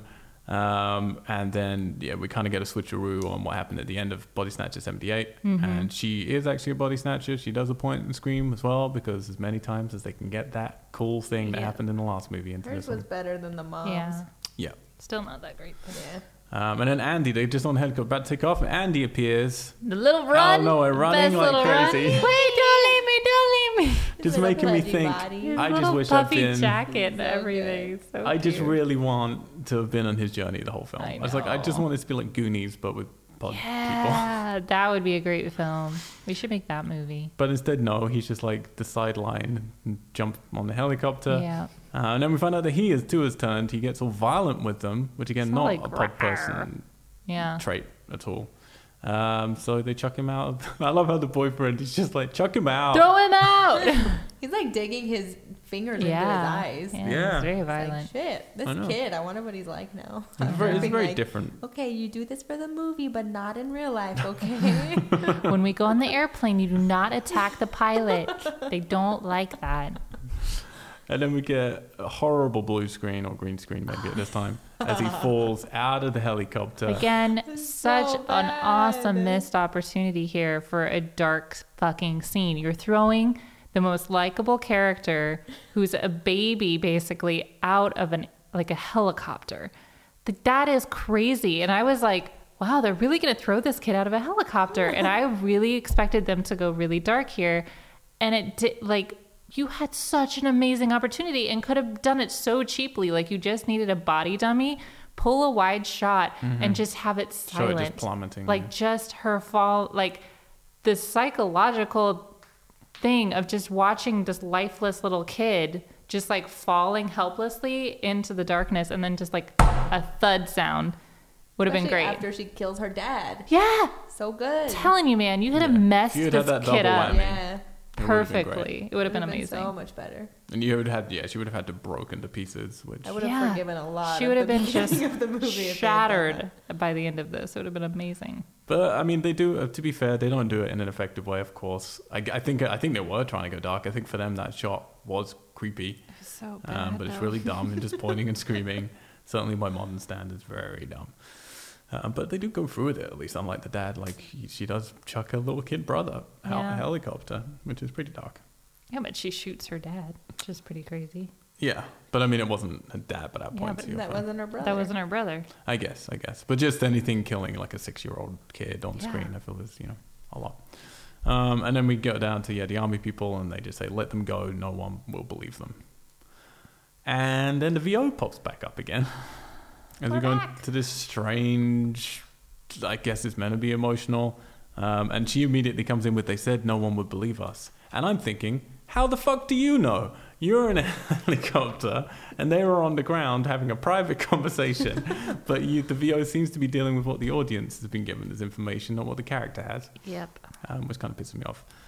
Um, did you expect them just to flee? Did you expect them to come back and blow everything up? Because they turn a helicopter around and start using the missiles on the army base. Um, and I remember when I was a teenager, I was pretty surprised by that. I was Yeah. used to seeing people just get out and flee. Yeah, I kind of expected them to flee. I was surprised by how many rockets and missiles are on one helicopter Yeah. and how much gas a helicopter has. I'm more surprised by the fact that the pod people are on a military base and none of them use any military other helicopters with missiles or any Yeah. tanks or anything to fire back at the helicopter. Because they had they're the not- budget yeah. for one helicopter. That's true. That's it. Because you see one the whole film. Um, but yeah, it's kind of surprising, and we get yeah where clearly a lot of the budget went. These huge explosions, lots of explosions A going lot on. of them. For Big me, camp. frustratingly frustrating use of the budget of this movie because I don't feel we need this scene. No. Um, it is kind of cool that they turn around to try and get vengeance, but it's not satisfying enough, and that's money that could have been spent in much better places. Yeah. Mhm. And then they turn around and head to Atlanta. The music uh, and the slow motion as they're getting sort of brought in uh, by what do you call those guys who who shepherd in The- helicopters? Traffic Sig- control. Yeah, traffic air control, traffic I yeah. Air traffic control. Um, yeah, it's purely the music and the slow motion of they slow down the voice of Tilly from earlier doing her, you know, where you're going to run. There's no one like you Mhm. left, um, and it's purely that that insinuates then that it's already got out of the base somehow. And Um, maybe they're just landing into another danger zone. Yeah. Yep. Well, do not really understand how it would have got out of the base. Is that insinuating that it was already happening? Because there's a line Elsewhere. earlier where it said it's happening like everywhere, but I didn't know if they meant in the world or in the base. Yeah. It was confusing. Yeah. Uh, but it's definitely meant to be left open, like for sure. I've read some bits online. It's meant to be an open ending. You don't know if they're safe. You don't know if they're Mhm. not safe. Um, and as if they weren't sure if their dialogue was spooky enough earlier, they thought, well, let's slow it down to half speed so she sounds like a demon. and then it'll be really spooky. Before we get more bad music and Yeah. credits roll. so, I feel like I know where this is going. I loved it. I also feel the, Nine point five. I also feel Highly the- recommend. the burden of time because we're running out of options for food yeah, tonight. I know. We're not gonna More eat. I don't importantly- think we have potato chips. We're hungry. Ay, ay, and ay, gummies. Um, so, Ali, Katie Watson, can you recommend and what do you give it out of 10 on a 20 point scale? Let's start with Katie Watson. I give it a three, and I do not recommend it. That's it? You Yep. got nothing else to say about this film? Uh, it had, like I said, it had potential in places for me that it could have won me, and it failed. And I personally didn't like that it was on an army base. I thought that that was kind of a weird decision, and I understand why that decision was made, but I didn't care for it. Um, I didn't like any of the characters except little kid, and even they couldn't kill him right. So yeah, that's that's where I'm at with it. You What? ready to move on with your life? Watch the 78 version, people. Allison Holland. Um, like I said, I liked this. so much sighing. lots of sighing and lots of hand slamming and sighing again. Um, I liked the suicide. I wish the dad had been human and she had killed him. I wish. Yeah. Wish that they had found a boyfriend whose eyebrows worked properly. Um, they are. I mean, I guess there's something to be said that they are. Tr- they are trying to be a different movie than the other two. Like it's on a set on an army base, and it's also the only movie so far that's tackled solving the problem. Like in the ends of the other two, we just see we end on him screaming, "You're next! You're next!" Or like it's always left open and it's still going on. Yeah. Versus this one, they are like, "Well, no, we can just go kill them all." And maybe they were lying about it being spread somewhere else. So they do acknowledge it. I'm not saying whether that was done well or not, but I think tried. you are. I think you have for the last hour and a half. That's true. So, yeah, three, three, five. I don't know. That's a not I just, I don't people. care. I don't care. Um, yeah, I'm kind of. I was shocked coming back to this movie. I was really bored, really, really bored. Um, I really will say what I keep bashing on about, which is that I think the key concept of this is cool. Like, I actually think the setup is great. I like the idea of this as a synopsis on a piece of paper. I like being in a secular place for once. You know, we got we were in a small town. We went to a big city in the second one. In this one, the idea of being on an enclosed space where you know there are parameters to it. That's kind of cool. If they'd tackled it in the right way, if you had bred in some character to it, and if you had allowed it to become halfway through the film, much earlier than it does, it should have turned then into the exact kind of movie I'm talking about, like a 30 Days a Night, showing the survivors working together in an enclosed space with resources and it could have been scary, it could have been fun at the same time. And this film didn't really seem to know what it wanted to be. And the writing was awful, the directing was awful, the music is terrible. I still think that's the worst thing um, about this film. And it does frustrate me because I remember quite liking it. I really do. and reading reviews, like like I say, people enjoy this movie. They do. Um, yep, I agree with you, Alison, that it's trying to do something different. At least um, I wouldn't. I would still kind of, I guess, prefer to have seen this than to have seen yet another film trying to do exactly the same thing the previous two had done. When the '70s version had done that perfectly. They tried something different. That's admirable. They failed. Um, so I'm ready to move on. Hmm. I don't recommend it to people. Um, and I can, yeah, only give it like a 3.5. I could barely even bring myself to pay attention by the time it got to the end. Yeah. As we went through it now, though, I did realize the ending's really funny. Like, there's so many stupid things. If it wasn't for that Forest Whitaker scene, it goes on way too long Yeah. and slows everything down. It's kind of, you could look at it as, oh, it's so dumb, the ending. It's kind of funny. Sadly, no, it's not even quite so bad. It's good, which is a shame. Um, I do like to finish these quickly with just any extra little tidbits to do with the movie. Uh, just a couple of things. Uh, the film was actually the first film shot with the Oroscope anamorphic lenses.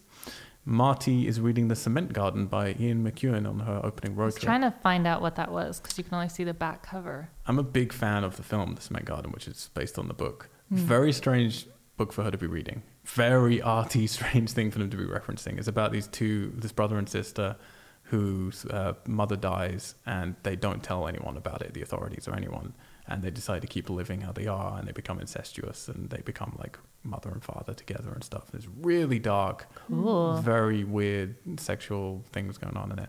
Um, highly recommend that film. uh, and finally, an audio sample of Meg Tilly's famous lines, the you know where are you going to run, blah blah blah, was used by American industrial band Powerman 5000. Do you remember them? In their song "Strike the Match." Not just them, also Canadian industrial band Skinny Puppy and their song "Dow," Oh. uh, which I feel they're two of the reasons it has become this film is sort of known from the horror crowds. Hmm. We'll be back next Friday, where we're jumping from the beginning of the 90s with this movie to the end of the 90s, of 1998, with The Faculty, which is not an official Invasion of the Body Snatchers movie, but it is uh, completely based on Body Snatchers. Robert Rodriguez just wanted to do his own thing with it, so it does stray from the path. Radically different. We're jumping to the other side of when Scream came out, so you can expect a very different type of movie. Better usage Hopefully of better. funds. Um, is that what you guys want now? You just want a fun version of this? yeah, I just want it done with some people who have some passion and excitement and just want to, yeah, be a bit more hardcore about it. Okay. Yep. Well, I'm looking forward to seeing. I haven't seen the faculty in a long time, so I'm looking forward to I've never seen it, so seeing yeah how it pans out. Returning to that one. Um, you can follow us on uh, on iTunes or any of the podcast feeds. Uh, we are geeks. We are geeks, and you can get our Tuesday topical news uh, and movies and video games and stuff podcast that goes up. You can also get Wednesday. Adrian Ord has a show called Hollywood and Wine where they talk about industry stuff. And every Friday we have the horror channel, which is this. We've already done Friday Thirteenth. We've already done All the Nightmares. Uh, we've done separate ones for Danny Boyle for all of uh, directors' films. And yeah, right now you listen to Invasion of Body Snatchers. Please do subscribe to us. Please do rate us. It helps us out a whole lot. We're a production company called We Are Tessellate, uh, based out of LA, London, and Tokyo. You can head over to our uh, website, We Are Tessellate, to branch out to all of these things and get in contact with us. Uh, we like to talk to you. So if you want things reformatted or done differently, or you want us to cover a certain film, we'll watch anything. We just watch Shopping Mall. Can happen. we We're up really, for we really shit. will watch anything. then just let us know. Uh, you can follow me on the social medias, Mr. Al White, Katie Watson, uh, you can find me on Twitter at Watson Dearest. Alison Holland. You can find me on Instagram at Ali Sue. Thank you guys for joining me on this journey. We'll be back next Friday with the faculty. Bye. Bye.